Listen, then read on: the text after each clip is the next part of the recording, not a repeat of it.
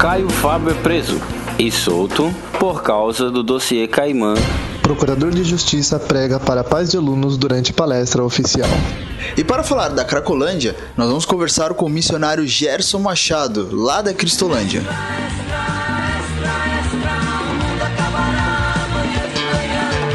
Está no ar o Fora do Éden, porque depois da queda a vida vira notícia.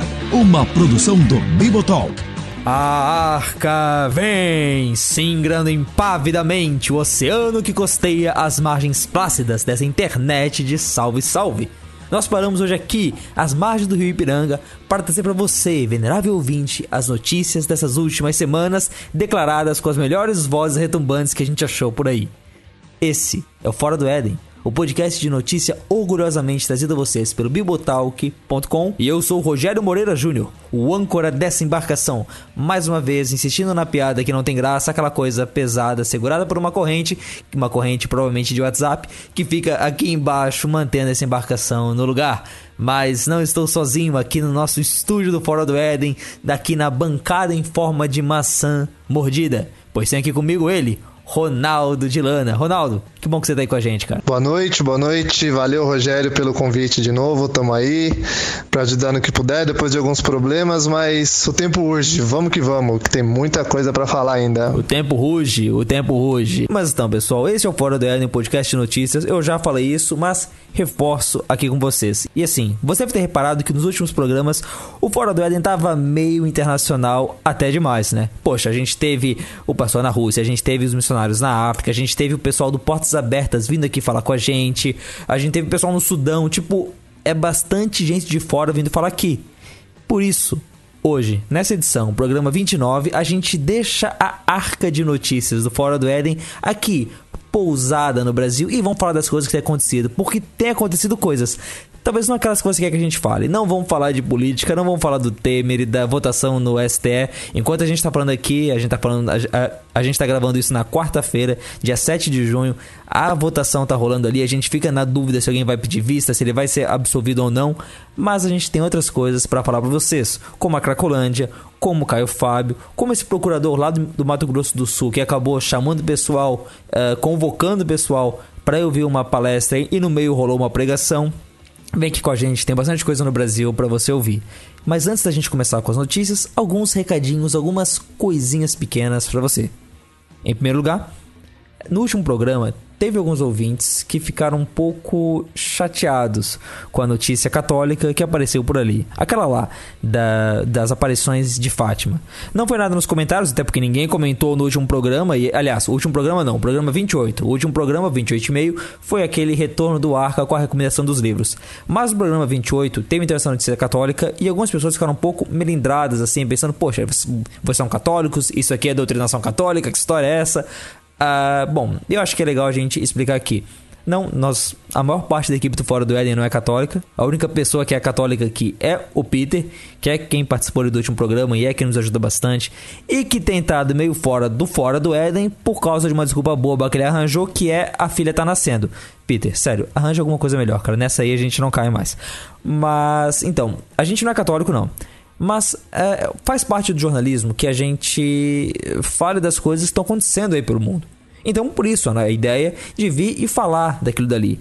Se você terminou o programa e você acha que uh, aquilo não foi uma aparição, se você acha que realmente Maria não foi assunta aos céus e tudo mais, se você não crê como os católicos creem, bom, tranquilo. Pra te falar a verdade, eu não creio isso também. Mas, de qualquer modo, é interessante ver como que os católicos pensam, isso nos ajuda a, entender as coisas, principalmente a gente estando no Brasil, que é um país com tantos católicos como a gente vê por aí. Então, bom, fique tranquilo, espero que você, espero que isso resolva qualquer dúvida que você tenha tido. Espero que o Fora do Ano continue sendo um programa que te ajude a formar sua opinião, a você ver o que o pessoal está dizendo por aí e ver qual que é o melhor caminho para seguir. Ronaldo, quer falar alguma coisa sobre isso? Somente que eu assino embaixo. Eu, apesar de ser um cara meio meio polêmico essas coisas em, em questão de religião, principalmente com, com a religião católica, né? Que são os nossos irmãos bem mais próximos. Eu sou muito cara da conciliação. Então, quanto mais conciliação e ideias e debates sadios sem briga, melhor. Assina embaixo. Certo, certo. Então vamos lá para a primeira notícia desse programa.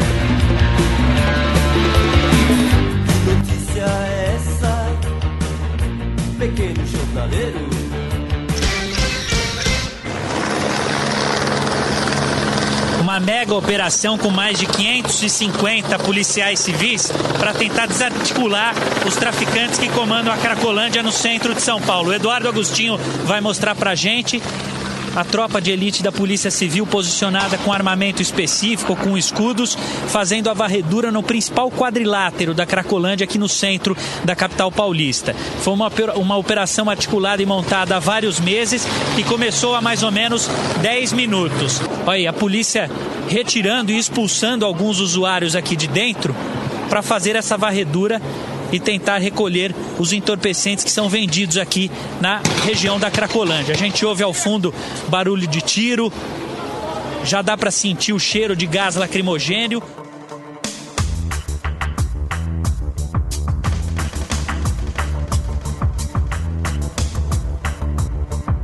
No dia 21 de maio, no domingo, a Prefeitura de São Paulo, em parceria com o governo do estado, fez uma ação lá na Cracolândia para tirar as pessoas de lá e acabar com aquele cenário que, assim, eu sou de Florianópolis, nunca fui, nunca passei ali perto da, da Cracolândia, já fui em São Paulo, mas a gente ia mais na Conde de Sazedas, a 25 de março gospel, para comprar CD barato e coisa assim.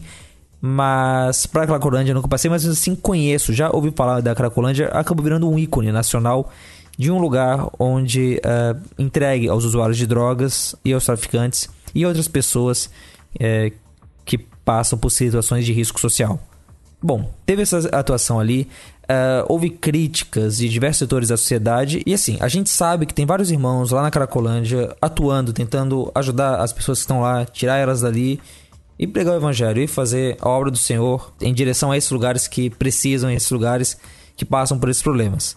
Para a gente entender melhor, então, qual que é a ação da prefeitura nesse caso e como que é o trabalho lá na, na Cracolândia, nós conversamos com o Gerson Machado. Ele é lá do projeto da Cristolândia, ligado à Igreja Batista, e conversou um pouco com a gente sobre isso. Olá, meu nome é Gerson Machado, sou missionário na Cristolândia, projeto que a gente atende pessoas na Cracolândia? Em primeiro lugar, quando a gente fala de Cracolândia, acho que a gente acaba associando muito ao usuário de drogas e, por motivos óbvios, ao usuário de crack. Mas acredito que a situação ali deve ser um pouco mais complicada do que isso. É, você poderia falar um pouco sobre como é que é a distribuição da população da região? Bem, é, eu creio que é muito mais complexo do que a gente pensar só que é sobre falar só sobre o usuário de crack. Ali tem pessoas é, em drogadição, nós tem pessoas em prostituição, nós temos o tráfico ali, pessoas também na, no álcool. Então é um problema muito mais sério do que a gente possa pensar. E é a reunião, eu vejo, de, da destruição, né? De todo tipo de destruição do ser humano está ali reunido. Tanto no crack como na bebida e qualquer outro é, problema que nós temos ali situado no centro de São Paulo. Como é que o pessoal da Cracolândia recebe vocês? Vocês acabam enxergando alguma reação por parte dos traficantes? E tem alguma rejeição pelo fato de vocês serem ligados a uma igreja? A nossa recepção ali na, na Cracolândia é, é a melhor possível, né? Porque são pessoas que conheceram a gente, sabem do nosso trabalho, sabem da seriedade que nós temos sabe do tempo que nós estamos ali ajudando os outros. Então, é uma recepção muito confortável, né? Tanto dos usuários quanto dos traficantes e do, das prostitutas. Porque na verdade eles querem mesmo é que alguém erga a mão para eles e ajude eles. Então, quando eles veem a gente ali, eles é, sentem um pouco de esperança de levantar, de sair dali, como a gente tem visto e, e vivido nesse tempo aí. Um pedacinho de esperança, um, um, uma chama no coração deles de mudar a vida, a vida deles, né?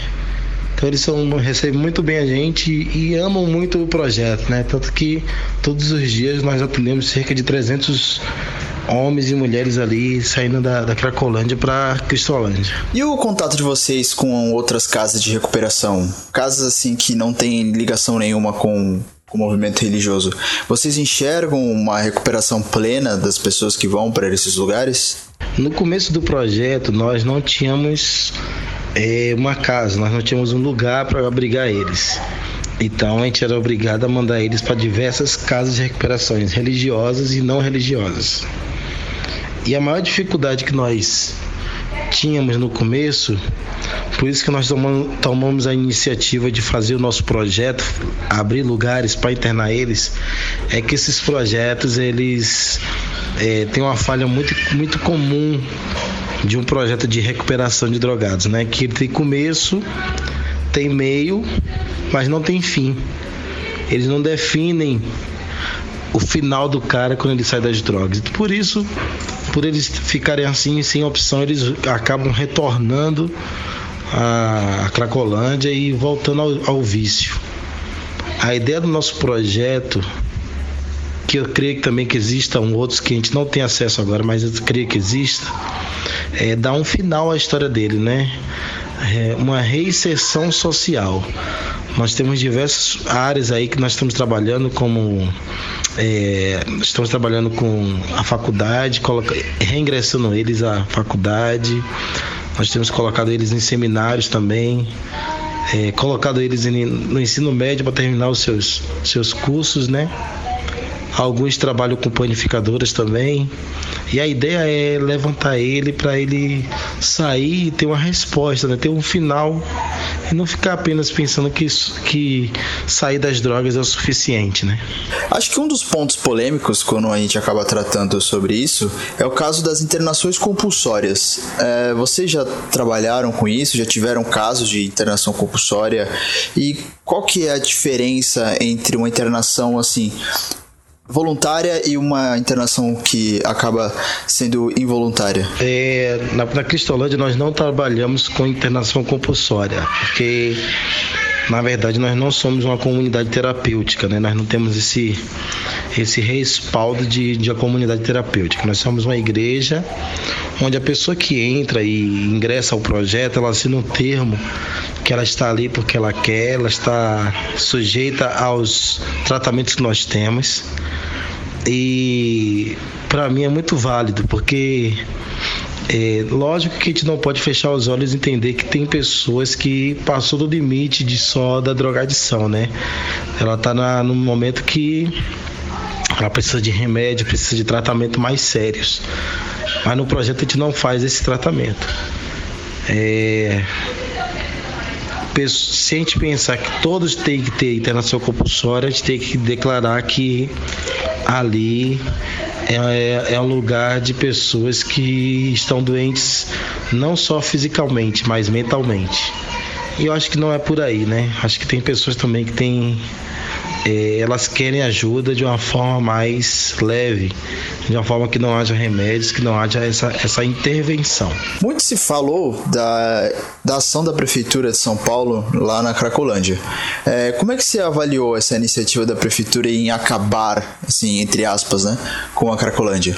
Eu acho que foi muito válido o que a Prefeitura fez, porque é um desejo da, da, da, das pessoas, né, daqui de São Paulo, né, da gente ter uma resposta a tudo isso. Eu acho que o que a prefeitura fez em relação aos traficantes foi muito válido porque é uma forma de, de dizer que estamos indignados com a situação, né? Só que é, como como foi reconhecido pela Secretaria de Saúde, nós também reconhecemos. Eu acho que não é só isso. Nós temos um trabalho agora que é muito maior, né? Nós temos que lembrar dos que já estão lá dentro. Não os que estão traficando, né? Mas os que estão dependentes. Não, não, nós não vamos conseguir, em um piscar de olhos, tirar todos dali de um momento. Eu acho que se nós nos juntarmos, tanto a prefeitura, tanto as organizações, as missões, no ideal de ajudar, nós iremos mudar aquela história daquele lugar. Mas não é de uma hora para outra. Tem que ter calma, tem que ter paciência e muita paciência nesse assunto. Eu faço um curso livre de teologia na igreja que eu frequento e uma das tarefas é fazer uma visita na Cracolândia num dia à noite. A gente foi numa segunda-feira por volta das nove e meia, dez horas com, com supervisão e a impressão que eu tive, basicamente o que a gente fez nesse dia é, é caminhar lá na, na, nas ruas da Cracolândia, mas caminhar mesmo, entrar onde os usuários estão, passar por onde eles traficam, onde eles moram, inclusive, porque eles estendem umas tendas por lá. Eles colocam umas tendas e moram por lá mesmo. Tem gente que não sai de lá, ou pelo menos não saía até acontecer isso. E o que me marcou é, de, dessa experiência que eu tive lá, de caminhar, de conversar com as pessoas, de tentar entender o que está acontecendo, é justamente que é muito difícil você ter uma conversa com elas porque elas parecem hipnotizadas. Elas ficam com um olhar absorto, assim, ou estão sempre atrás da próxima droga, do próximo cachimbo, do próximo crack, estão perguntando quem vende, sabe? Inclusive, eu, uma dúvida que eu tive na época é que eu, via várias pessoas falando: ah, vende um real, vende um real, vende um real. E eu o que, que vende um real? Aí quando eu perguntei para uma pessoa que entendia, ela falou que um real é o preço que às vezes os, os usuários cobram por uma cachimbada o usuário está lá com crack no cachimbo, você dá um real para ele e você tem direito a dar uma tragada no cachimbo do sujeito. E isso assim é por todo lado, para você ver o estado da pessoa. Ela pagava um real para poder dar só uma tragada. Então a gente tentava conversar, a gente tentava falar, só que a impressão que tinha é que o pessoal nem via que a gente estava passando por lá. Porque eles estavam tão vidrados na, na, naquele status que não sei, a impressão que eu tive é que a minha presença lá não fazia a mínima diferença. Eu fiquei com uma sensação assim incrível de, de, de, impotência, sabe? Mas isso porque eu fui só uma vez. Talvez se eu fosse mais e tentasse fazer mais coisa, teria sido diferente. Mas a impressão que eu tive foi essa. Eu também fiquei chocado com uma coisa que eu vi. Eu vi um pouco antes de eu ir embora. Eu vi um, um menino, devia ter aproximadamente uns 8, 9, 10 anos, não sei menininha, assim, idade escolar, fumando um cachimbo de crack, assim. Passei do lado dele, ele não deu por mim, continuou fumando lá, falando sozinho. Eles ficam assim, eles ficam, muitos falam sozinho e ficam meio que fazendo movimento assim para frente e para trás, como se estivessem meditando, não sei. E a gente passa, eles não os veem, a gente vai embora e não faz diferença nenhuma. Eu eu fiz eu fiz essa visita faz mais de acho que quatro ou cinco meses. E essa impressão assim de espanto e impotência para mim dura até agora.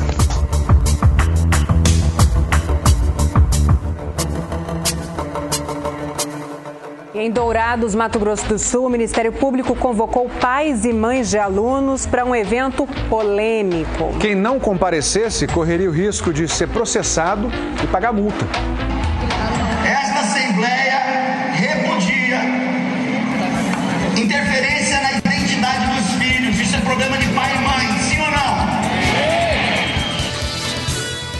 Continuando a nossa jornada pelo Brasil, vamos para o Mato Grosso do Sul.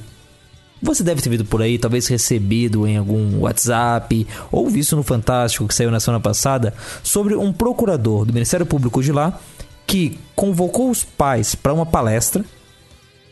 E se os pais não fossem, teriam que pagar multa pesada e lá na palestra, o cara acabou uh, falando contra ideologia de gênero e acabou pregando ali, dizendo que a cidade, no caso Dourados, é do Senhor Jesus tal. E isso pegou um pouco mal entre as pessoas que acharam que o cara estava indo contra a laicidade do Estado. Mas assim, será que um procurador pode fazer isso? E até que ponto isso fere ou não a laicidade do Estado? Para a gente responder essas perguntas, chamamos o William Weller Hertal, o nosso advogado de plantão, para nos dar uma força aqui e esclarecer isso para você. Então, eu, esse caso do procurador indo lá e chamando as pessoas para palestra, cobrando multa e no meio da palestra pregando. Vamos por parte. Em primeiro lugar, é a lei permite que um agente público convoque os pais assim para uma palestra? E que se eles não forem, eles tenham que pagar multa? Legal, Rogério. A gente já começa a separar né, as coisas. Primeiro a gente entra nessa parte mais técnica e depois a gente acaba entrando na questão mais é, religiosa e em respeito à laicidade do Estado. É, Rogério, assim, o Ministério Público ele tem certas prerrogativas, né? Então o Ministério Público ele pode é, abrir procedimentos investigativos, ele pode é, abrir é, inquéritos civis, é, inquéritos, né, da inquérito civil da, da ação civil pública e tudo mais. O Ministério Público, então, ele tem certos poderes é, como, como administração pública, certo? É, então, você tem a lei orgânica do Ministério Público, uma outra lei esparsa ali que dá algumas prerrogativas ao Ministério Público de fazer requisições, né? Ou seja, de né, enviar um ofício lá a uma empresa, a gente requer que você preste essa essa essa informação, né? Dentro do, de, um, de um procedimento instaurado já no Ministério Público, é, você, ele pode fazer a requisição de, de comparecimento para depoimento, alguma coisa assim. Agora, esse, como a gente tem um princípio constitucional, Rogério, que ninguém é obrigado a fazer ou deixar de fazer nada em, senão em virtude de lei, é, esse, esse poder que a gente chama, sei lá, de poder de polícia, né, esse poder coativo do Ministério Público, ele tem que ser interpretado de uma forma bem restrita, bem restrita mesmo, certo? É, o Ministério Público ele não tem, é, apesar dele ser é um, um poder ligado ao judiciário, né, é, as suas decisões elas não têm peso, as suas, é, os seus atos não têm peso de ordem judicial.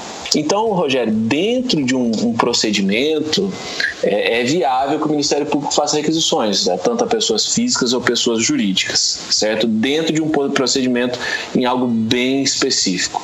No caso que a gente está tratando aqui, eu vejo assim com muito maus, maus olhos, achei bem estranho.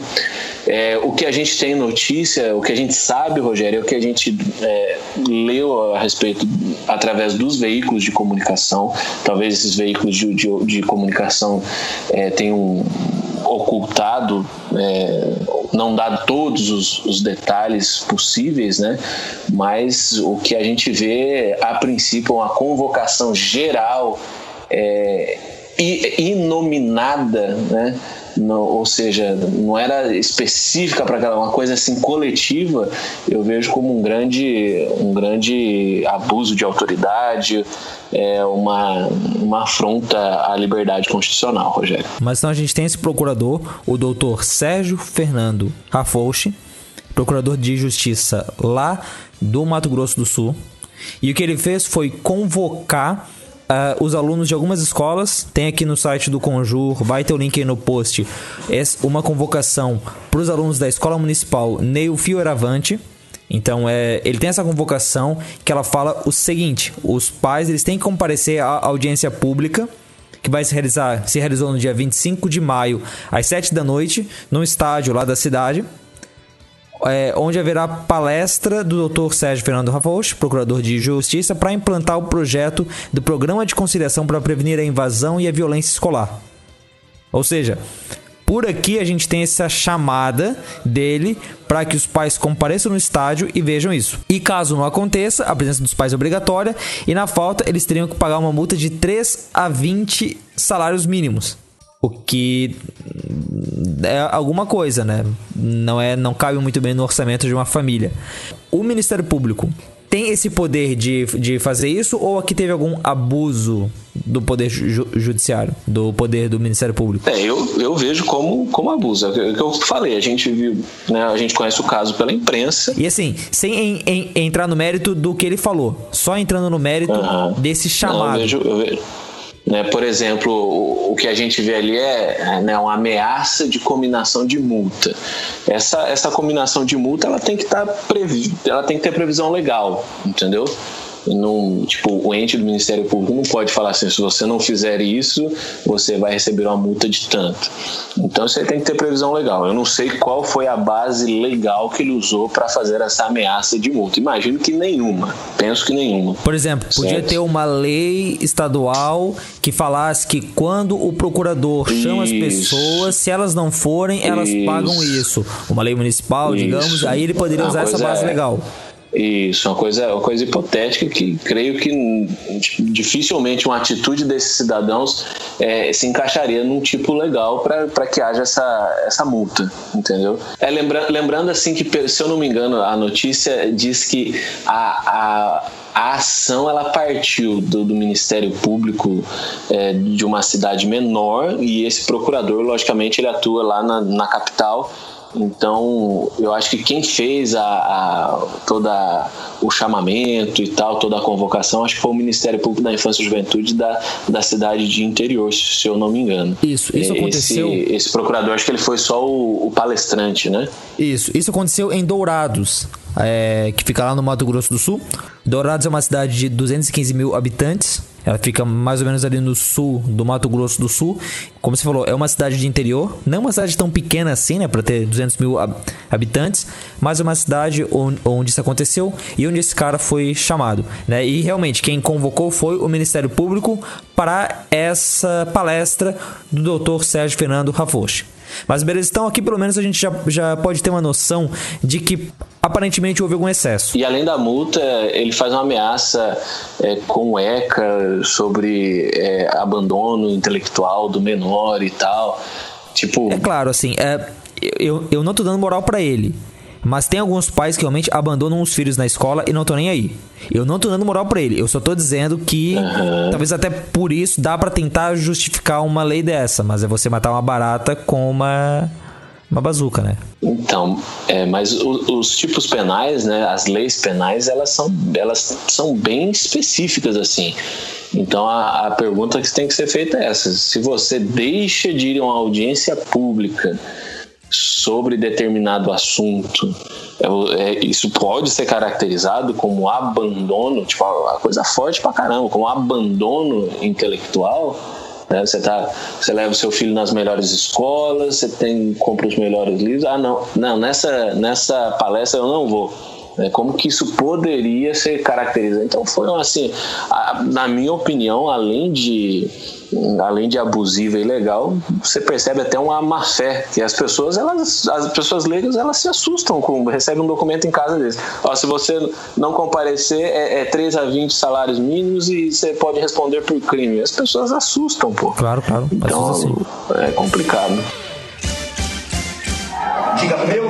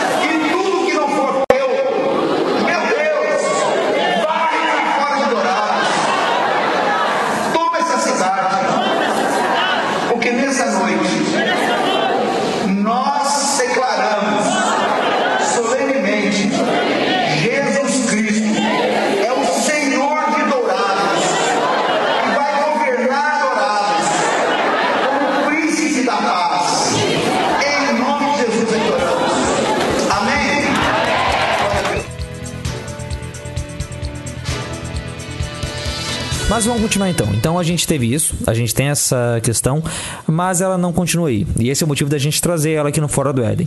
O que acontece é que o procurador, o doutor Sérgio Fernando Rafouche, ele é pastor também, e no meio da palestra fez algumas declarações contra a questão do ensino da ideologia de gênero nas escolas e fez citação à Bíblia tal é né como o pessoal colocou ele fez meio que uma pregação ali no meio da palestra bom segundo a laicidade do Estado como é que isso fica, Will? Cara, esse entendimento ele vai variar de pessoa para pessoa, assim, mas assim, eu acho que todo mundo vai perceber ali que houve um, um abuso, né? valeu-se de um cargo público para fazer proselitismo, certo? Eu, eu, na minha opinião, isso fere a, a laicidade é, do Estado. Não que, não que o Estado deixe de ser laico por causa disso, mas é, o ente público, né? a pessoa que ocupa esse cargo público, ela está abusando deste, deste cargo, fazendo coisas estranhas. Quando eu digo estranho, não estranho de esquisito, mas coisas coisas extras ao seu humanos, o seu munus público, entende? E, e até esse problema de, de, de, má fé que eu falei para você, é o tema da palestra no, no, no, requerimento que a gente viu, na, na, notificação que a gente viu, é o tema da palestra era ser uma palestra sobre combate à evasão escolar. E, e, de repente ele começa ouvir, pelo menos o, o, trecho do vídeo que eu vi, começa a entrar em assuntos religiosos é, e que Dourado, Dourados é do Senhor Jesus e, e tal. Né? Ele como cidadão, e isso a gente prega a liberdade religiosa também, ele como cidadão ele tem direito de fazer as cruzadas evangélicas que ele, que ele quiser, não tem, não tem problema. O que ele não pode, ele e o evento ou qualquer um que seja, é, o que não pode é usar de, é, é, sei lá, talvez até de verba pública para fazer para fazer proselitismo, valer-se do seu, do seu cargo para fazer proselitismo proselitismo religioso. É isso eu vejo como de uma forma bem, bem triste e, mostra o quanto a gente está tá atrasado é, em relação a isso. É, e assim, né, eu acho que assim, essa foi uma notícia, chegou a ser no Fantástico, o pessoal saiu no Conjur também, o pessoal viu isso, criticou bastante e eu acho que são duas coisas que tem que ser separadas na nossa crítica. A primeira é, se você der uma olhada naquilo que o Wilson Post fala lá no BTcast sobre ideologia de gênero, eu concordo bastante com o que o Wilson Post fala ali. Eu acho que, de certo modo, realmente há certos setores da sociedade que têm tido um papel ativo para que não apenas as crianças aprendam sobre que existem pessoas de vários sexos e que e, e, toda essa questão de gênero que existe hoje no mundo, mas também tem se esforçado em tornar em criminalizar qualquer crítica a isso. Uhum. Certo? Eu acho que isso existe. E uhum. esse não é o ponto de discussão aqui. Então, nesse caso, eu acho que sim, é, é interessante que é, a igreja, que pastores, que irmãos possam falar disso para as pessoas que às vezes não têm contato com essas coisas. Uhum. Embora, talvez eu, eu pudesse me, me perguntar se eles estão fazendo isso só nesse assunto ou estão fazendo isso com outros assuntos também. Mas não, uhum. eu não vou ser chato a esse ponto. A outra questão é, isso que você falou, Will, usar a verba pública e usar uma autoridade pública para fazer isso. Por um fato simples: é que quando você age dessa forma, uh, isso gera um mau testemunho estranho. Né? Isso leva a gente a ser perseguido não apenas pela mensagem, mas pela forma como a gente prega a mensagem. Não, e, e, foi até bom você ter tocado nesse assunto né, em relação à verba pública. Pode ter algum ouvinte que vai dizer: ah, mas eu tenho deputado isso, deputado aquilo que faz isso e faz com verba pública. A gente tem que separar bem o que, que é ente, ente público e ente político, né? Então, é, o, o, deputado ele é pago justamente para isso, para defender os seus, seus princípios, as suas ideologias e está fazendo mais que o, que o papel dele, certo? A, a questão que a gente está falando aqui é, é um, um, um, ente que não é político, né?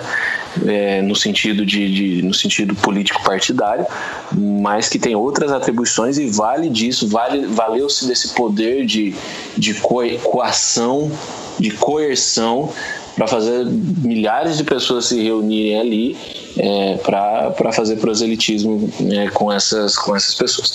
E em relação a, a, ao combate à, à, ideologia de gênero, isso é, é, legítimo da igreja, é legítimo de, de ateu, de, né, tanto, é, tanto de quem é a favor, quem é contra. É, isso aí não, isso aí é, é, um assunto a ser debatido pela sociedade, pela, tanto dentro da igreja como, como fora, fora da igreja. É, o, o Estado sempre defende isso. O Estado é laico, deve, deve na minha opinião, deve continuar sendo, é, mas o, os assuntos religiosos eles devem ser, devem fazer pauta, devem estar na pauta do, dos debates dos debates sociais. Eu acho saudável na democracia que as ideias elas sejam essa relação dialética entre, entre as ideias para que a gente encontre um melhor caminho para todo mundo, certo? É, eu acho, acho saudável na democracia isso daí. Sim, sim, é porque né, eu acho que pelo menos o, o, o que ficou para mim de mensagem, de moral da história, é que a gente possa lutar pelas coisas, mas é, tente fazer do jeito. É, tente é, usar as armas corretas para isso, né? E porque às vezes no caso desses, né, o cara agindo dessa forma pode atiçar ainda mais os ânimos, né? pode dar argumento para aqueles que estão reclamando de que os evangélicos estão mexendo demais na política e atrapalhar a nossa liberdade daqui para frente, né? É, é, é, é, claro, não vai ser esse caso que, que vai definir tudo, não vamos ser alarmista aqui, mas é uma atitude que a gente vê constantemente alguns evangélicos tomando e que pode trazer uh, mais mal do que bem para nós. É, e relembrando que a gente tem, né, pelo menos o que eu acessei, o que eu vi é apenas o lado da imprensa. Não sei se a imprensa está omitindo algum, algum fato, alguma coisa assim, e a gente possa estar fazendo é um juízo precipitado e equívoco da, da situação. Mas o que a gente tem é isso e, na minha opinião houve sim ali um, é um, uma ilegalidade contra a liberdade constitucional das pessoas e, e como cristão é, não gosto de acreditar isso, mas se isso foi feito no intuito assim de, de, de boa intenção e tal, né? Parece que usa assim até uma, uma desonestidade. E vejo essa desonestidade em dois níveis. Primeiro é a, é ameaça de oh, se você não for, você vai, vai, você vai você pode ser condenado ou processado por abandono intelectual e tudo mais. É, e também pô, o tema da, palestra, da, da convocação ela era evasão escolar, um assunto completamente legítimo, né? E acabar num pelo menos no trecho que eu vi do, do vídeo, acabar ali num, num sermão, glória e aleluia, e dourados é do Senhor Jesus. Não sei se, se esse é o melhor caminho pra gente. Sim, a gente vai deixar o vídeo aqui no post, os dois vídeos que a gente achou ali. E, bom, dá uma olhada também, tira aí sua opinião, deixa ela aqui nos comentários que a gente gosta de ouvir.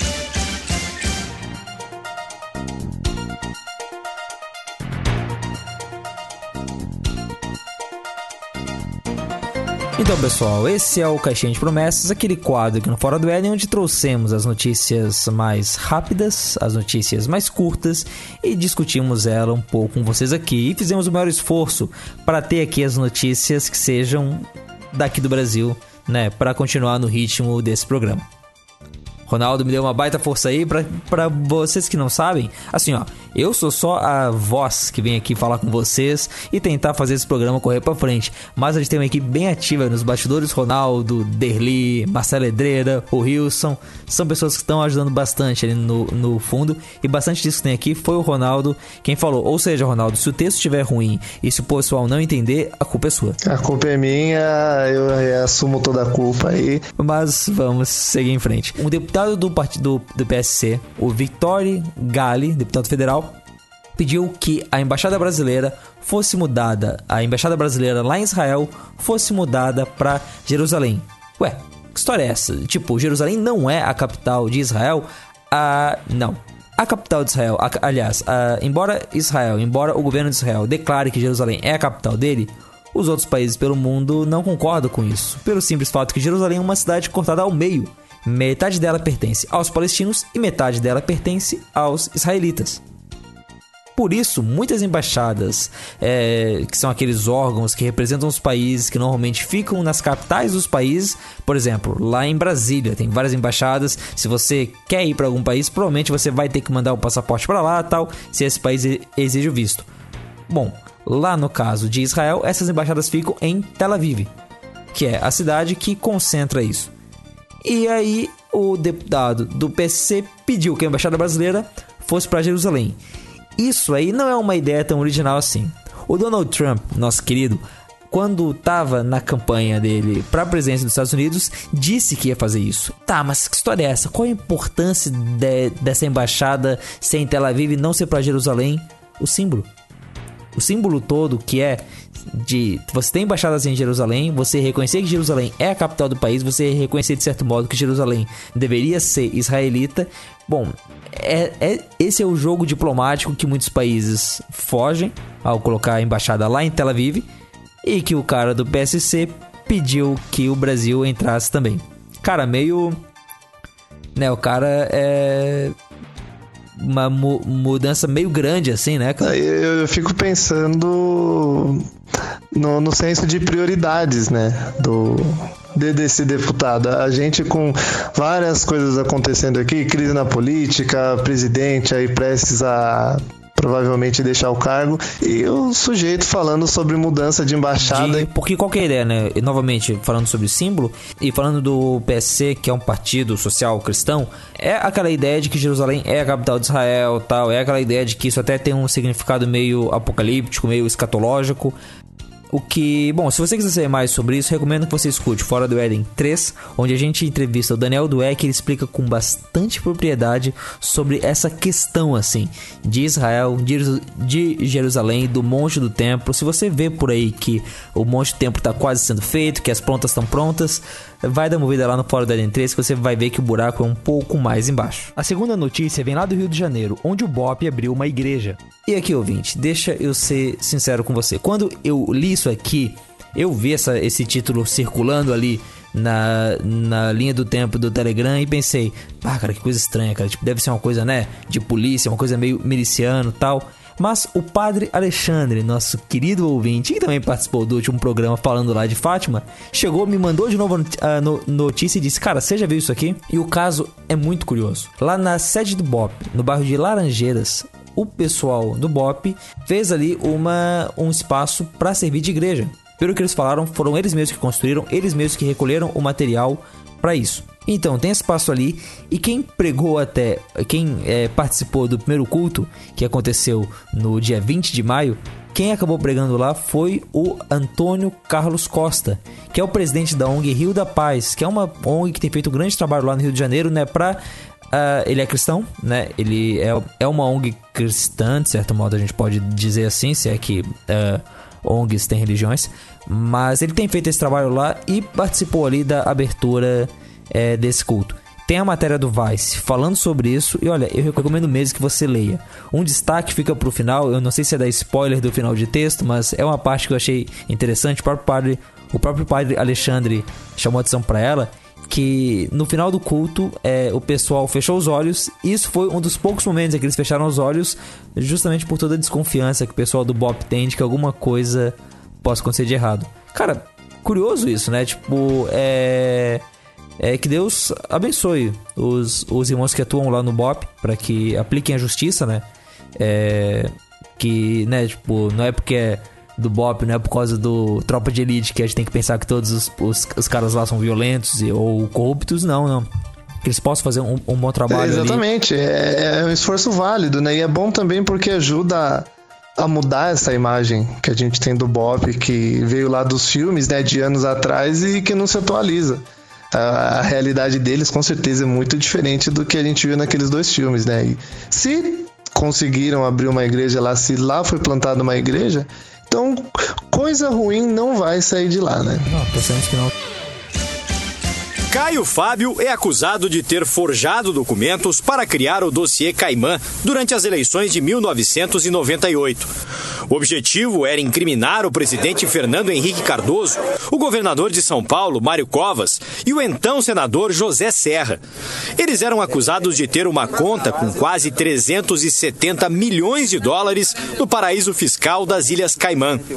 O dossiê foi oferecido a adversários políticos, como Paulo Maluf, então candidato ao governo paulista, e Luiz Inácio Lula da Silva, candidato a presidente. O material acabou não sendo usado por nenhum adversário dos tucanos. O PT, por exemplo, teria percebido que se tratava de uma farsa. Depois da eleição, a Polícia Federal comprovou que os documentos tinham sido falsificados. No dia 25, começou a circular a notícia de que o pastor Caio Fábio teria sido preso e enviado para o presídio da Papuda, lá em Brasília. O Caio Fábio é lá de Brasília, né? A comunidade Caminho da Graça é de lá, então ele teria sido preso e enviado para esse complexo penitenciário. Três dias depois, no dia 28, ele foi solto e gravou um vídeo comentando ali o que tinha acontecido, é, explicando a situação. Mas bom, por que ele foi preso? Você, se você viu essa notícia, deve ter ouvido falar alguma coisa sobre um tal de dossiê Caimã. E se você já ouviu falar do Caio Fábio, talvez já tenha ouvido alguma coisa sobre uh, ele já ter sido alguém grande dentro do movimento evangélico brasileiro, de ter acontecido alguns escândalos lá e ele ter saído, de hoje ele ter uma pegada que alguns consideram meio liberal, meio não ortodoxa, pelo menos. Mas quem é o Caio Fábio? Que história é essa? Para responder essa pergunta, chamei dois uh, enviados especiais do tempo. Em primeiro lugar, a doutora Silvana Silva, lado lado a lado, que saiu na semana passada. E se você não ouviu, recomendo que vá lá e escute. Então, doutora Silvana Silva veio na sua tardes lá do passado para cá. E o Giancarlo Marques, que já participou aqui do Fora do Éden, também veio lá com a sua ampulheta viajante do tempo para nos explicar melhor quem foi o Caio Fábio e qual foi a importância dele nos anos 90. Escuta aí. Quando meus pais converteram, isso foi em 99, a gente começou a frequentar a igreja, uh, a gente logo começou a ouvir do Caio Fábio. E mais ou menos o papo que se tinha na época era: olha, o Caio Fábio é um cara muito bom, ele escreveu livros sobre família excelentes, mas ele não praticou aquilo que ele escreveu. Jean, Silvana, como é que vocês conheceram o Caio Fábio? Foi mais ali em 99, perto dessa época em que ele acabou tendo esses escândalos, ou foi antes? Como é que foi? No meu caso foi antes. Eu conheci ele há muito tempo. eu não era Caiete, não. Caio Fabete, sei lá como se fala. Mas eu simpatizava. Eu simpatizava bastante com o trabalho dele. Na verdade, é, eu assistia o programa do Caio Fábio na televisão sábado de manhã, gente. Tá, ele, ele tinha programa na televisão? Como é que era isso? Era na TV aberta, Não, tipo cara, o Malafaia? Deixa eu, deixa eu, contar essa história. Tipo Malafaia. Mas imagina o Malafaia assim, pop da Globo, entendeu? Então, o, o Caio Fábio, ele era. Ele é de Manaus, né? E ele criou um ministério de evangelização chamado Vinde que é Visão Nacional de Evangelização. E aí ele fez congressos e cruzadas pelo Brasil todo. Foi assim que ele acabou ficando mais conhecido. E aí, ele nos inícios dos anos 90, ele passou a andar com várias autoridades intelectuais, artistas. Você tem uma ideia, ele andava com Chico Anísio, Leonardo Boff, Paulo Coelho. Esse era o nível do do Caio Fábio. Uhum. Aqui no Rio de Janeiro, ele fez uma obra social chamada Fábrica de Esperança, que era na favela de Acari, na época que Acari era assim, o, o, o ápice da miséria. Ele fez esse projeto lá. E ele pastoreava uma igreja é, aqui em Niterói, é uma igreja presbiteriana, que é uma igreja até muito antiga, da década de 50. E ele era pastor aqui na igreja, mas nessa época ele estava assim, crista da onda, 1996, 1997. Ele se tornou televangelista, o, o o, o Caio, Fábio. Caio Fábio ele era televangelista. E isso na época não, não devia ser tão comum, você ter televangelistas. O Edir Macedo já estava atacando nesse período? Então, já existia Edir Macedo. Esse, esse que é uma treta interessante, assim. O Caio Fábio, ele estava no Rio de Janeiro já há um tempo, voltou para Manaus.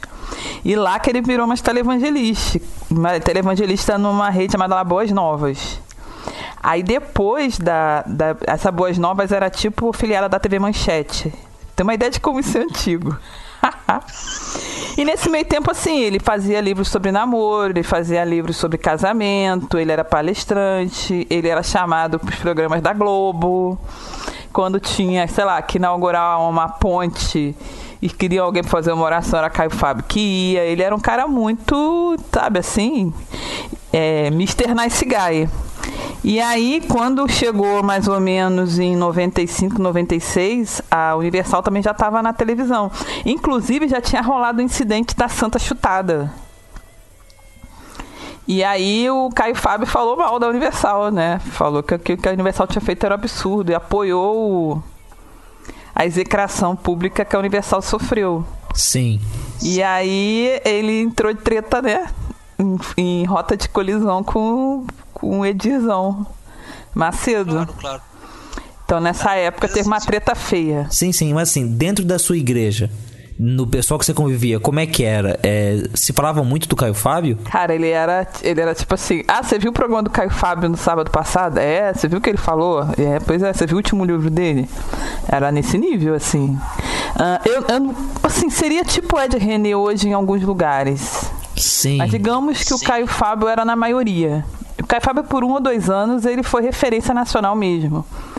Para quem acessava a televisão, para quem era o cristão médio brasileiro, ele era bem uma referência bem unânime. Poxa. E tu, Jean, como é que foi que você conheceu o Caio Fábio nessa época? Ah, a Sil falou da maioria das, das coisas, assim. Acho que foi mais ou menos no mesmo período, início dos anos 90. Ele também chegou a ter. Ter canal de televisão, acredito. Alguma coisa era. Acho que era por assinatura a parada da uhum. Vind de TV. Você é, tinha que ter uma antena e tal. Tinha. Né, para acompanhar e tal, tinha uma programação dedicada, tinha a questão da fábrica de esperança no Rio, que ainda aqui em São Paulo se falava muito. Ele era uma espécie de Billy Graham brasileiro, mais ou menos o que o Billy Graham foi para os Estados Unidos um pouquinho antes, né? Que o Billy Graham era o cara que sentava com os Sim. presidentes americanos, né, e dava todo o suporte e tal, era, era nessa, linha, nessa linha. E é um cara, vamos dizer assim, conciliador, né? Então ele juntava, tanto congregava tanto a galera de uma linha mais pentecostal, quanto um pessoal de uma linha é, mais histórica, e todos o admiravam pela facilidade que ele tem de explanação, isso é é, sem dúvida, assim, é um cara que uhum. tem uma uhum. organização de pensamento fora do normal, se expressa muito bem, organiza as ideias de uma forma muito clara, né? E com um conhecimento bíblico e etc., que impressionava bastante. E é interessante porque ele trazia é, uma, uma teologia muito prática, né? E muito ligada à modernidade não no sentido de ser relativista ou de ser é, secular demais, mas ele trazia discussões para um plano mais palpável, mais próximo da realidade das pessoas.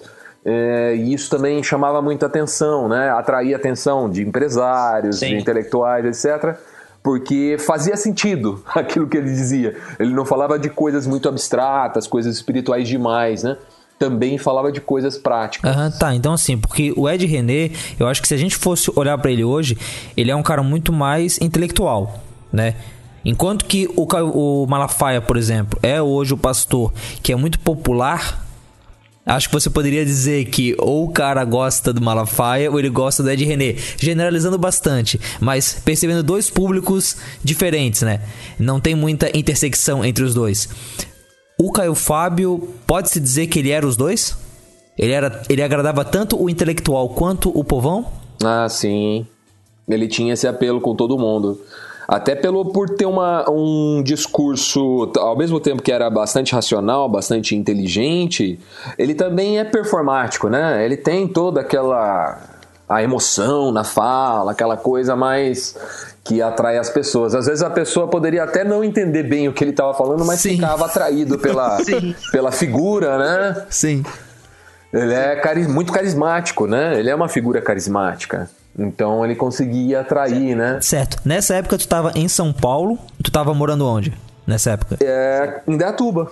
Em Dayatuba existia uma certo. livraria cristã em Campinas, que era a Livraria Cristã Unida, que acho que ainda existe. E, e, sei lá, metade, 50% dos livros nacionais que tinham lá era do Caio Fábio.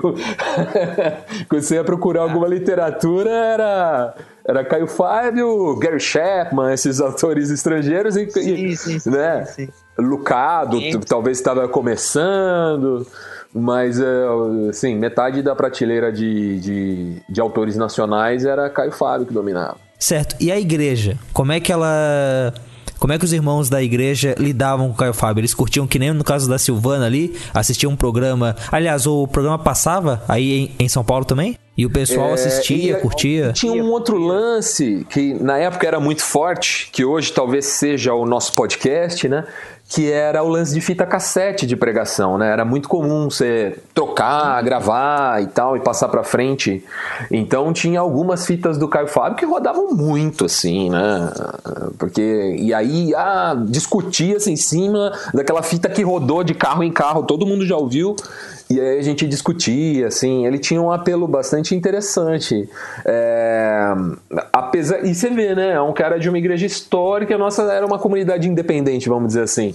E ainda assim tinha uma, uma admiração muito grande, assim, a, a gente assimilava muita coisa do que ele publicava. Ele tinha um livro chamado Abrindo o Jogo sobre o Namoro, que era excelente.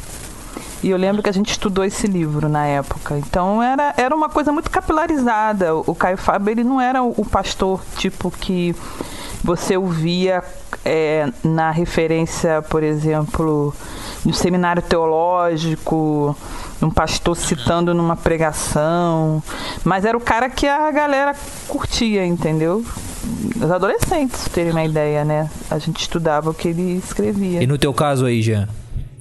Você lembra como é que os, que os pastores lidavam? Então, mais ou menos na mesma pegada que a Silvia, porque assim, acho que talvez até hoje, né? Você tem aquele teólogo que é o cara mais da, da academia, né? O cara mais cabeçudo mesmo, tipo um Russell Shedd da vida, assim. É o cara que produz com muita profundidade e tal, né?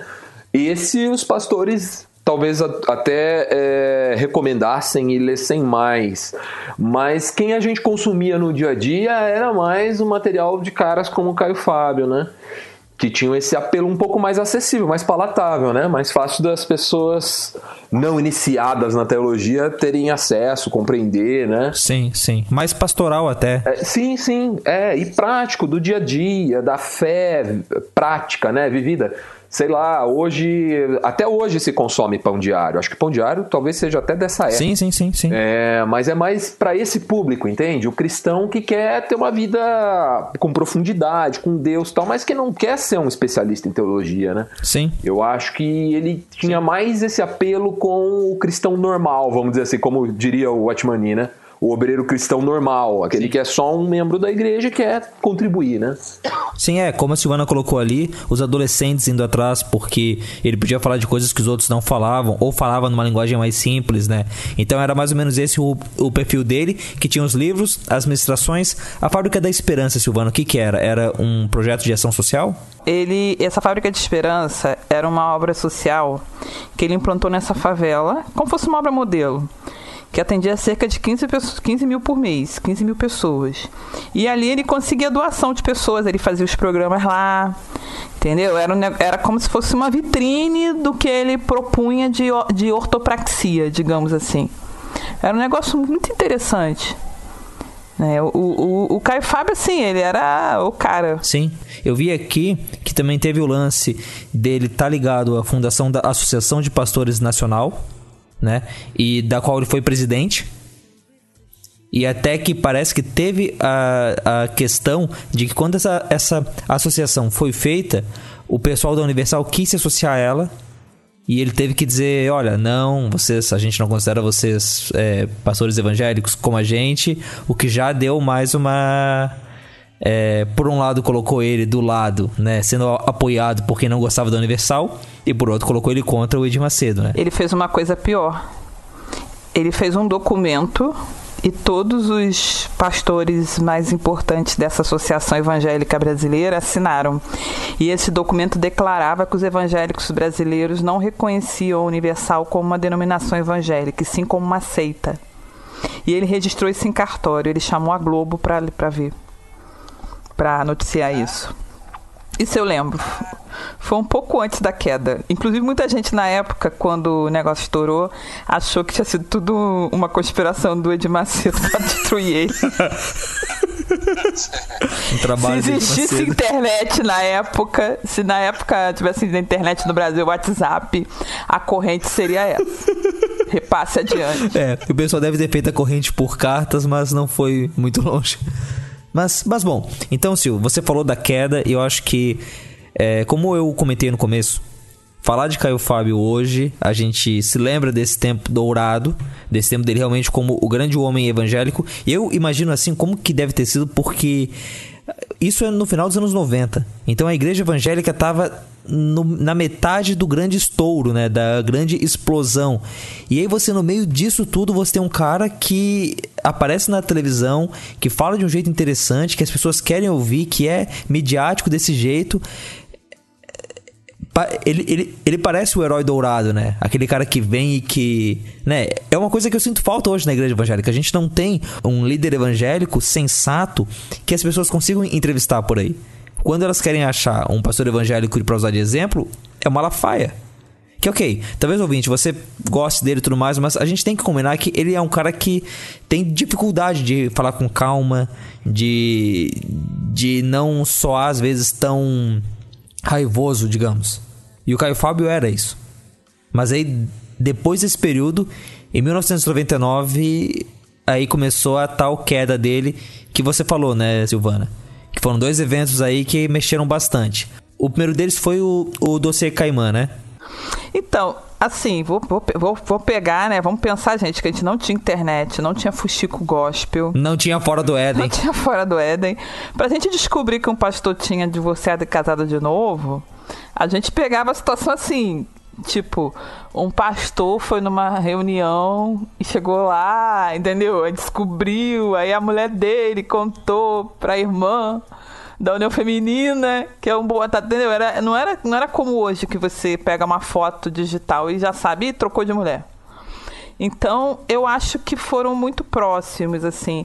Tem gente na minha atual igreja que era da igreja dele na época.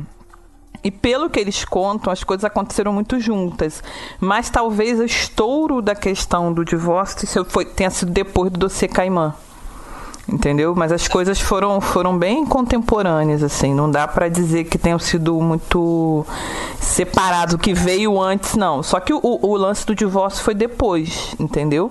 E, na verdade, o dossiê Caimã soava muito como boataria, vou ser bem sincera. Inicialmente, a gente não acreditou. Uhum. Pois é. O que foi o dossiê Caimã, né? É, eu não sei se você ouvinte... Uh é, acompanhou isso ou entende desse período ali, desse fato da política nacional do final dos anos 90, mas você tinha lá um pessoal nos Estados Unidos que abriu uma empresa e que na hora de abrir ali resolveu fazer uma brincadeira, parece, ou, ou, ele forjou os documentos e colocou várias figurinhas da política nacional como os donos dessa empresa fictícia que eles abriram. Gente como o FHC, o José Serra. Era a galera do, do PSDB, né? Era isso, a cúpula isso. do PSDB envolvida. E era o pessoal ali, então, que tinha. Então, eles fizeram esse documento que provava, né? Olha só o fake news de raiz. Provava que tinha esse pessoal, tinha uma empresa que tinham aberto no nome deles, não em nome de laranja, ou seja, a, a corrupção era bem moleque naquele tempo. E era uma empresa lá fora que recebia dinheiro. Então, esse pessoal, que era um pessoal lá do, do, dos Estados Unidos, eles fizeram esse documento e pensaram: poxa, isso daqui, mesmo falso, a gente pode ganhar o dinheiro com isso. Então vamos levar para o Brasil e vamos ver se consegue vender para o pessoal, para os partidos contrários ao, ao FHC. Isso, pensa, era 98, então era a reeleição do FHC, a primeira reeleição que a gente ia ter, né? Depois da redemocratização. E eles re resolveram levar esses documentos para lá para tentar vender. E onde é que o Caio Fábio entra nisso? Acontece que o Caio Fábio ele foi acionado por esse pessoal que queria vender os documentos e fez um meio campo, digamos, entre esse pessoal e alguns políticos. Ele conhecia o político, ele conhecia esse pessoal e uniu eles ali. E isso não é só uma, né, como a Silvana falou, uma boataria. Em Boa Soe, esse processo foi para frente. O FHC, né, o pessoal ali que estava sendo é, acusado de algo que não fez, foi atrás disso. E o próprio Caio Fábio, numa entrevista que ele deu para a revista Vinde, a revista lá do ministério dele, depois ele ter vendido ela, ele confessou que ele não confessou ter agido ativamente, mas confessou que sim, teve em mãos os documentos e fez um meio-campo entre o pessoal, embora sem saber que ia dar isso tudo. Não, você, Caimã, foi na Globo, não foi, não foi na, no Boataria, não. O negócio explodiu, foi muito sério, muito sério foi, foi uma lama danada. Então, a confusão toda, a gente tem que lembrar o seguinte: 1998 é, Fernando Henrique Cardoso tinha cumprido um mandato, era a primeira vez que ele seria é, alguém seria candidato à reeleição. Era segundo turno com Lula. Lula estava concorrendo pela terceira vez. É, Lula já, tá, já tinha mais força do que nas duas eleições anteriores. E a emenda da reeleição tinha sido uma vendali, vendaria de coisa, né? Vocês lembram que todo mundo sabe que foi um troca-troca danado. Então o governo FHC estava um pouco desmoralizado. Além disso, a gente que era adolescente, que tinha sofrido doutrinação de esquerda na escola, de certa maneira, a gente estava penando um pouco, entendeu, com o governo neoliberal. E, e, a eleição do segundo turno tinha uma certa expectativa, mas o Fernando Henrique estava ganhando tranquilamente aquela eleição. Ele não estava com muita dificuldade de vencer o Lula. Quando surge esse escândalo, o PT denunciou que tentaram vender um dossiê para eles por um milhão e meio de reais. E o nome do Caio Fábio no meio da confusão. Tava o Caio Fábio e um cara chamado Lafayette Coutinho, que eu acho que era ligado ao Banco Central. Era só assim, o negócio foi muito, muito sério, muito sério. Deu no Jornal Nacional, Jornal Nacional. Não foi coisa de, não foi coisa de, de várzea, não. Foi elite, top. É. Então, ele teve teve o, o, nome já tinha eu acho que a história da, da do, do, escândalo com a, com a esposa rolou antes mas que nem a Sil falou não era algo midiático assim entendeu? Era algo que só, só era notícia para quem era crente né? E vamos dizer assim a gente não tinha uma mídia tão especializada assim na época né? Tinha havido menos talvez 10 anos antes o escândalo do Jimmy Swaggart que tinha traído a esposa e era um cara também bem midiático, que tinha programa na, no Brasil, passava também, né? É, o Jimmy Swaggart, a minha mãe, a minha mãe vai saber contar bem a história, mas eu lembro dela comentando, foi um escândalo, cancelaram coisas com ele aqui no Brasil. Ele foi fotografado com uma prostituta. Eu tô vendo aqui em 88 ele renunciou ao ministério porque foi fotografado com a prostituta. Então, é, era um cara com um apelo, assim, já numa linha mais pentecostal, né? Ele era da Assembleia de Deus, o Jimmy Swaggart. Foi meio que um remember disso aí, assim, quando estourou um escândalo de traição, que era uma coisa que você jamais imaginaria um pastor eh, praticando uma coisa dessa, né? Assim, sem fiel no casamento, né? Que absurdo, descabido. É, então, é, isso pra gente era mais. Era um escândalo talvez maior, mas não pra mídia. Né? Então não foi tão midiático. Já a questão do dossiê Caimã colocou em xeque, uh, vamos dizer assim, os princípios morais cristãos, né? Quando você vê um pastor envolvido num escândalo político de corrupção, é um negócio uhum. muito chocante, né? Muito chocante para quem é de fora né? Enquanto que o primeiro era para quem era de dentro, o segundo escândalo foi mais chocante para quem era de fora. E por isso ganhou TV, e aí, assim, a, o, a figura toda, o mito né, em torno do, do, do Caio foi assim: do céu ao inferno, de uma hora para outra, né? Então, de um cara a ser ouvido, a prestarem atenção, ele passou a ser um cara a ser evitado. E quem falasse que ainda tinha livro dele, o pessoal ia olhar torto, ia achar que o cara tava se desviando, entendeu? Ele passou a ser persona não grata, assim, de, do dia pra noite, muito sim, rápido, né? Sim. Tá, então vamos lá. Teve o dossiê Caimã, então, foi o primeiro escândalo né? Ou vamos colocar ele né, nessa ordem cronológica quando foi revelado que ele tinha participado dessa dessa venda Né? Tinha tido alguma participação, embora tenha até gente que acuse ele de ele fabricar o dossiê Caimã e tal, mas isso pelo menos ele não confessou.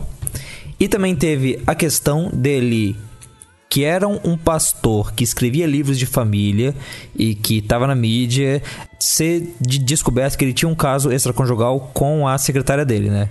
O que acabou levando à separação dos dois. Então teve essas duas coisas e como você falou, né, Jean, quem tinha livro dele devia estar tá escondendo, né, tipo, devia deve ter fita, fita cassete escondida até hoje.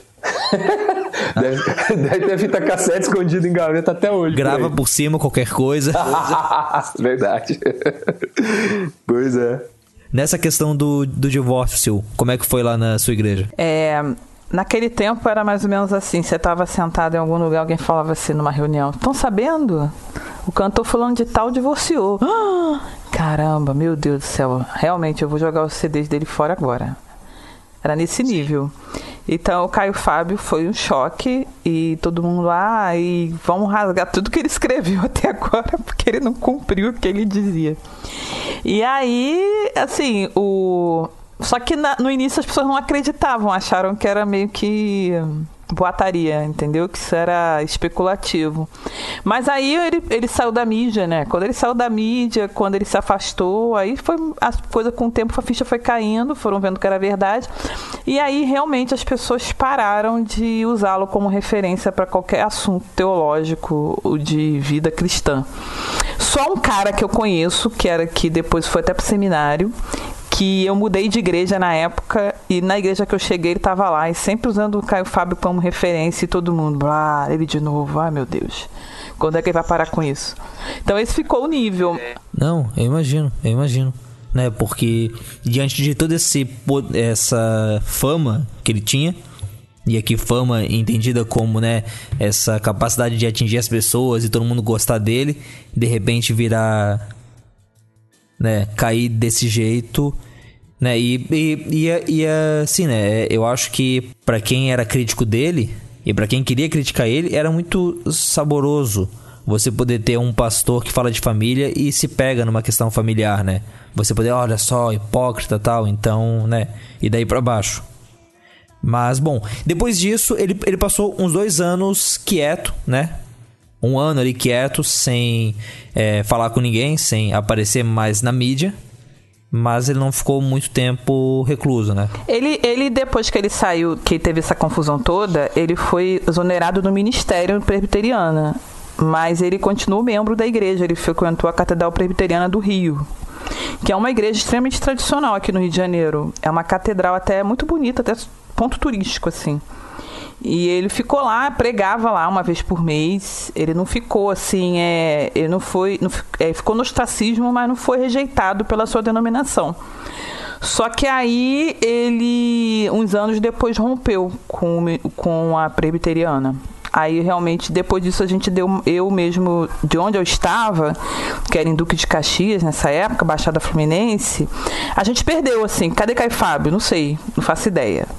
Foi o que aconteceu com a gente, no caso. E aí, mas bom, é, vocês se lembram quando foi que o Caio Fábio voltou a aparecer mais a, e, e até a ganhar mídia novamente? Eu, acho que o Jean vai saber contar melhor. Acho que foi o YouTube que trouxe o Caio Fábio de volta. É, isso que eu ia dizer. Ele apareceu de volta primeiro pelo, pelo blog do Caminho da Graça.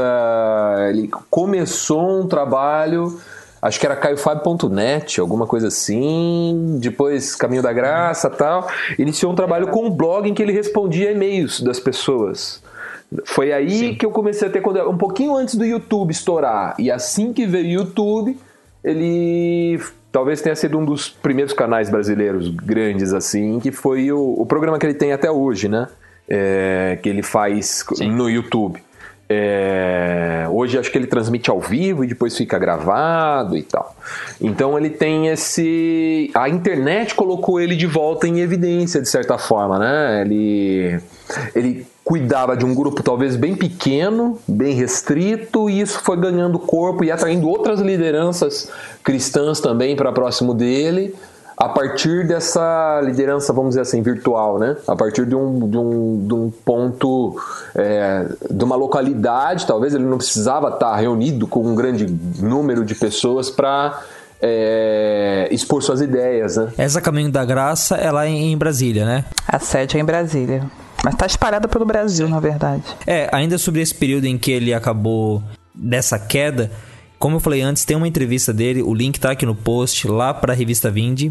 E é uma entrevista bem interessante porque ele abre o coração mesmo ali para repórter. É claro, uh, como jornalista, eu vou ser o primeiro a questionar até que ponto a repórter teve liberdade para perguntar o que ela queria, né?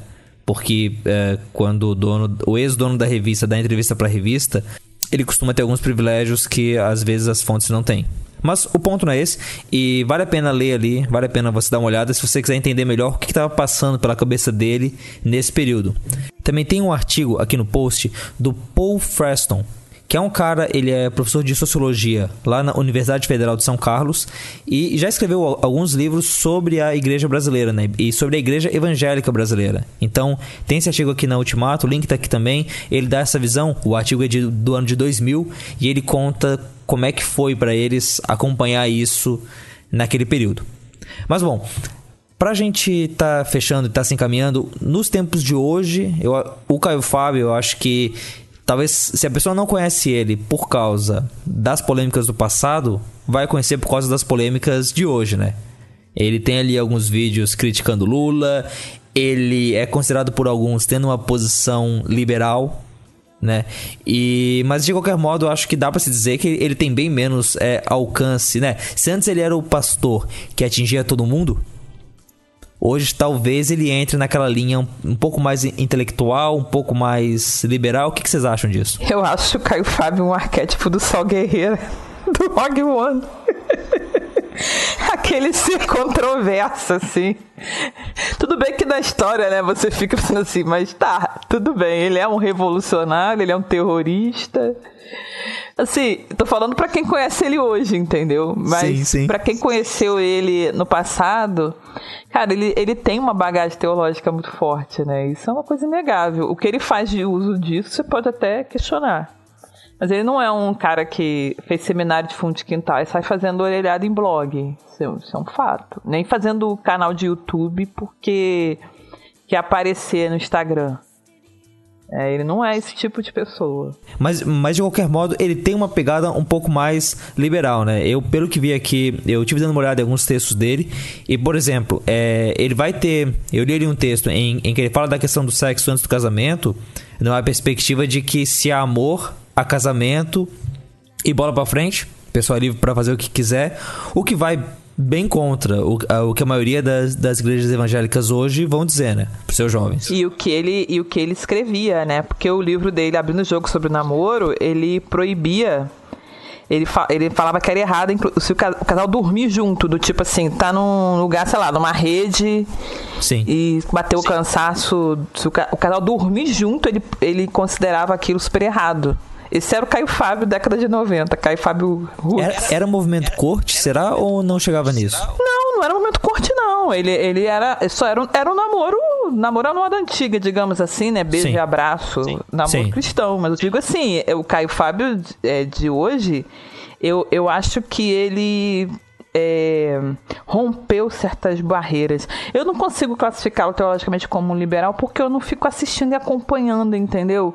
Mas é possível sim que ele tenha ido para teologia liberal, até porque ele se decepcionou muito com o acolhimento que ele não recebeu da maioria das pessoas mais é, ortodoxas, né? Se a gente pensar nesse nível, assim. O jeito como ele foi abandonado, digamos. É, ele foi, ele foi abandonado e, e, inclusive, vamos pensar, né? Ele, tinha, ele era o rei tinha a corte, né?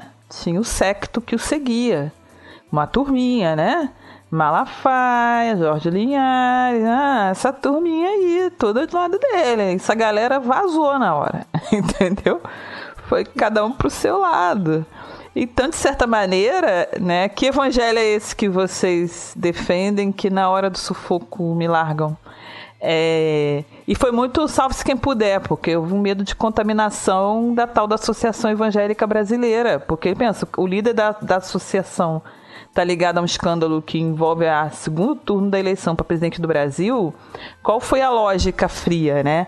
Cara, vamos dizer daqui a pouco que a própria associação está envolvida. Então ele foi catapultado desse grupo. Foi isso que aconteceu. E provavelmente ele se sentiu mais acolhido por outros grupos. Tem duas questões aí, Rogério, que eu acho bastante interessante assim de, de pensar, né?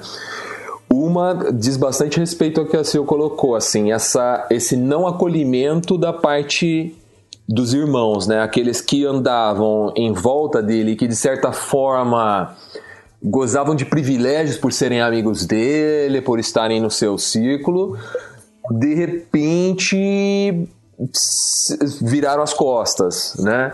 Isso é bastante chato, você se sentir usado nesse nível, né? E eu tenho a impressão que isso leva a, pessoa a um extremo oposto, a romper totalmente com aquilo sem avaliar muito bem, acaba jogando o bebê junto com a água do banho, né?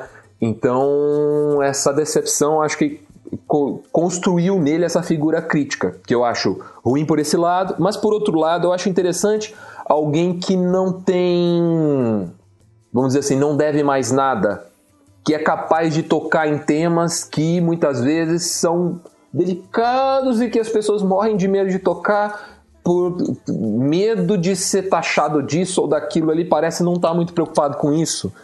E isso dá a ele uma liberdade. Ele se sente muito livre e ele fala isso com frequência. Quando você ouve, ele fala: Nossa, eu me sinto livre como nunca me senti.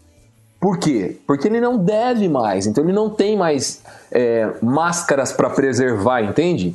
Ele não precisa ser visto como um o pastor, o correto tal, ele não, não tem mais esse compromisso, né? Então isso dá a ele uma liberdade de tocar em temas que talvez no passado ele não tocaria com tanta facilidade. Então eu acho isso, esse é o lado positivo da coisa. Agora, o, o segundo aspecto que eu ia comentar é, é de algo que você falou lá no começo, né? Que talvez hoje a igreja evangélica não tenha essas figuras tão icônicas. E talvez é, quando assim, o que o movimento evangélico pensa acerca de tal coisa? Cara, depende. Tem muitos movimentos, né? Sim. É, não existe uma liderança coesa. É, eu vejo isso com muito bons olhos, para ser bem honesto com você. É, eu, sabe, o, o, esses, esses homens que nós temos como referenciais, irmão André, o próprio que eu falei há pouco, Billy Graham, né? É, é, Russell Shedd, você fica esperando ele morrer, né? Esperando chegar os últimos dias e falando, puxa, olha, ele venceu foi um homem de Deus até o fim, né? Porque a qualquer momento você pode receber uma notícia bombástica que cai aquela, aquele mito que foi construído em cima de uma pessoa. E eu penso que isso talvez seja um peso desnecessário, sabe, para algumas pessoas carregarem. Talvez até um pouco desonesto assim. Você cobrar de alguém que ele seja o ícone, o referencial de toda uma geração de cristãos e tal. Eu acho isso Sim. perigoso, sabe? perigoso a gente construir em cima de pessoas. Ah, quando a Bíblia fala do fundamento dos apóstolos e dos profetas, é algo que já foi posto lá atrás, né? Então não devemos construir em algo que não seja aquilo, né? E a gente às vezes acaba construindo sobre essas figuras. E isso eu, eu creio ser muito perigoso, muito arriscado. Pode dar certo, mas pode dar muito errado. Né? Então eu vejo essa liderança mais diluída como até como uma beleza da igreja. Né? Essa pluralidade de formas de leitura, essa pluralidade de identidades de, de, de, cultura e de formas de adorar, de formas de ler, de formas de se relacionar com Deus, com a igreja, com o mundo. Eu acho isso muito bonito. E eu vejo o fim desses grandes homens, eu, eu, na minha opinião, não é nada profético assim, é só uma constatação mesmo, do ponto de vista bem é, terreno, bem secular assim. Eu tenho a impressão que essa era passou e nós não teremos mais essas figuras e que cada vez mais nós vamos ter uma, esse peso dividido, sabe? Aquela história de nação de reis e sacerdotes, isso vai estar cada vez mais presente no nosso meio. E cada vez mais, cada cristão vai ser responsável pelo testemunho que dá, pelo evangelho que prega, Sim. pelas atitudes que tem, entende? sem poder apontar e culpar um líder ou um pastor por algo que, que, que ele faz ou que ele acredita, entende? Sim, a gente não depender tanto dos líderes, mas a própria pessoa seguir em frente e né, e a, a, até ter sua opinião, até ter o que dizer, se, se preparar para responder para aqueles que vierem perguntar. Sabe aquele texto? É, estejam sempre prontos para respo responder a quem Sim. perguntar a vocês qual a razão da esperança. É isso. Se você chegasse para um hum. cristão médio na época do, sei lá, da figura Caio Fábio, no auge, qual é a razão da sua esperança? Puxa, não sei, preciso procurar num livro do Caio Fábio aí para eu saber. Porque a, a, o líder, tu, o que ele pensar é o que eu vou pensar, entende? E eu acho que cada vez mais nós precisamos estar prontos para responder a razão da esperança, né? É, e a razão da esperança é Cristo manifesto em nós, né? Esperança de glória. Essa que é, é por isso que nós temos esperança.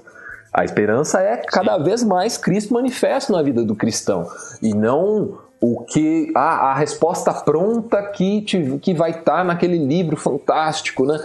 Eu tenho um certo receio dessas figuras, sabe? Eu acho que elas, a gente corre muito risco fundamentando em algo que não seja doutrina dos apóstolos dos profetas, entende? Sim, sim. É, e outra coisa que eu acho que é curiosa nesse caso do, do, nesse caso do Caio Fábio, e aí já pegando por outro lado, é que quando quando eu li a entrevista dele lá para a revista Vinde, me chamou a atenção o quanto que ele se revelava ali surpreso com a própria queda. Tipo, cara, como é que eu pude chegar e fazer isso? E assim, é, é, é. claro que a gente pode ser muito cínico e simplesmente falar: ah, você sempre foi assim, você sempre foi desse jeito, só estava se escondendo e agora aconteceu o que aconteceu. No caso, tanto no caso do dossiê Caimã, teve uma entrevista para Veja em que ele disse que uma das, um dos objetivos dele era é, poder ter alguma alguma influência política, poder ser amigo de pessoas que podiam ajudar ele a buscar algum cargo político nos anos que viessem pela frente. Mas também no caso da separação, ele coloca ali que ele não viu isso chegando, que ele se, se dedicava à família, mas acabou tendo problemas. Ele não é, explica ali detalhadamente quais, e acabou levando ele ao caso extraconjugal. Isso deve nos levar a pensar: cara, isso pode acontecer comigo. É claro, eu sou calvinista, querido ouvinte, creio na perseverança dos santos e tudo mais, mas eu também sou calvinista e creio na depravação humana, na depravação total. E eu creio que se Deus me deixar solto, é, eu vou pecar. É, não tem nada em mim que me faça, né? A minha carne não é menos pior para queimar do que a carne dos outros. Ela é igual. No caso do Caio Fábio, ele acabou errando de alguns modos e acabou vindo pecar. É triste, né? Que esse pecado dele tenha maculado tanto, né? É, de certo modo, defraudado tanto aqueles irmãos que por bem ou por mal depositavam nele uma esperança, um desejo, né? Poxa, esse cara é um exemplo. É, e provavelmente o nosso pecado não vai fazer nada tão, tão grande assim, não vai sair no jornal nacional.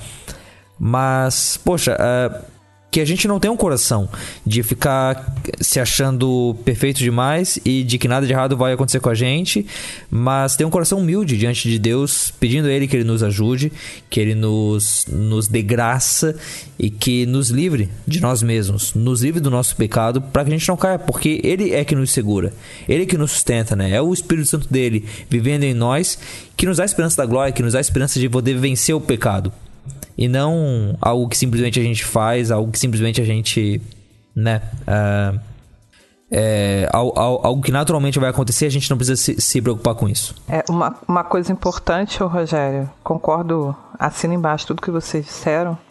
Só para fazer um adendo a isso tudo, é que a igreja onde ele estava na época é, ficou muito devastada né, com a situação que aconteceu. Isso foi muito, foi muito traumático para a igreja. Algumas dessas pessoas passaram anos vagando por aí. É, e foram bater na minha, a minha igreja é bem nova. E na época da congregação, muitos chegaram lá, tinham sido é, como se fossem refugiados, né? Estavam aí à deriva no mar. E aí bateram lá na missão batista e ficaram por lá, estão lá até hoje. Então, só um, uma, um alerta, né? Que como esse tipo de situação maltrata né, as ovelhas. E o pessoal ficou muito muito perdido, né, sem direção. Uma coisa assim muito um drama, né, uma coisa muito triste.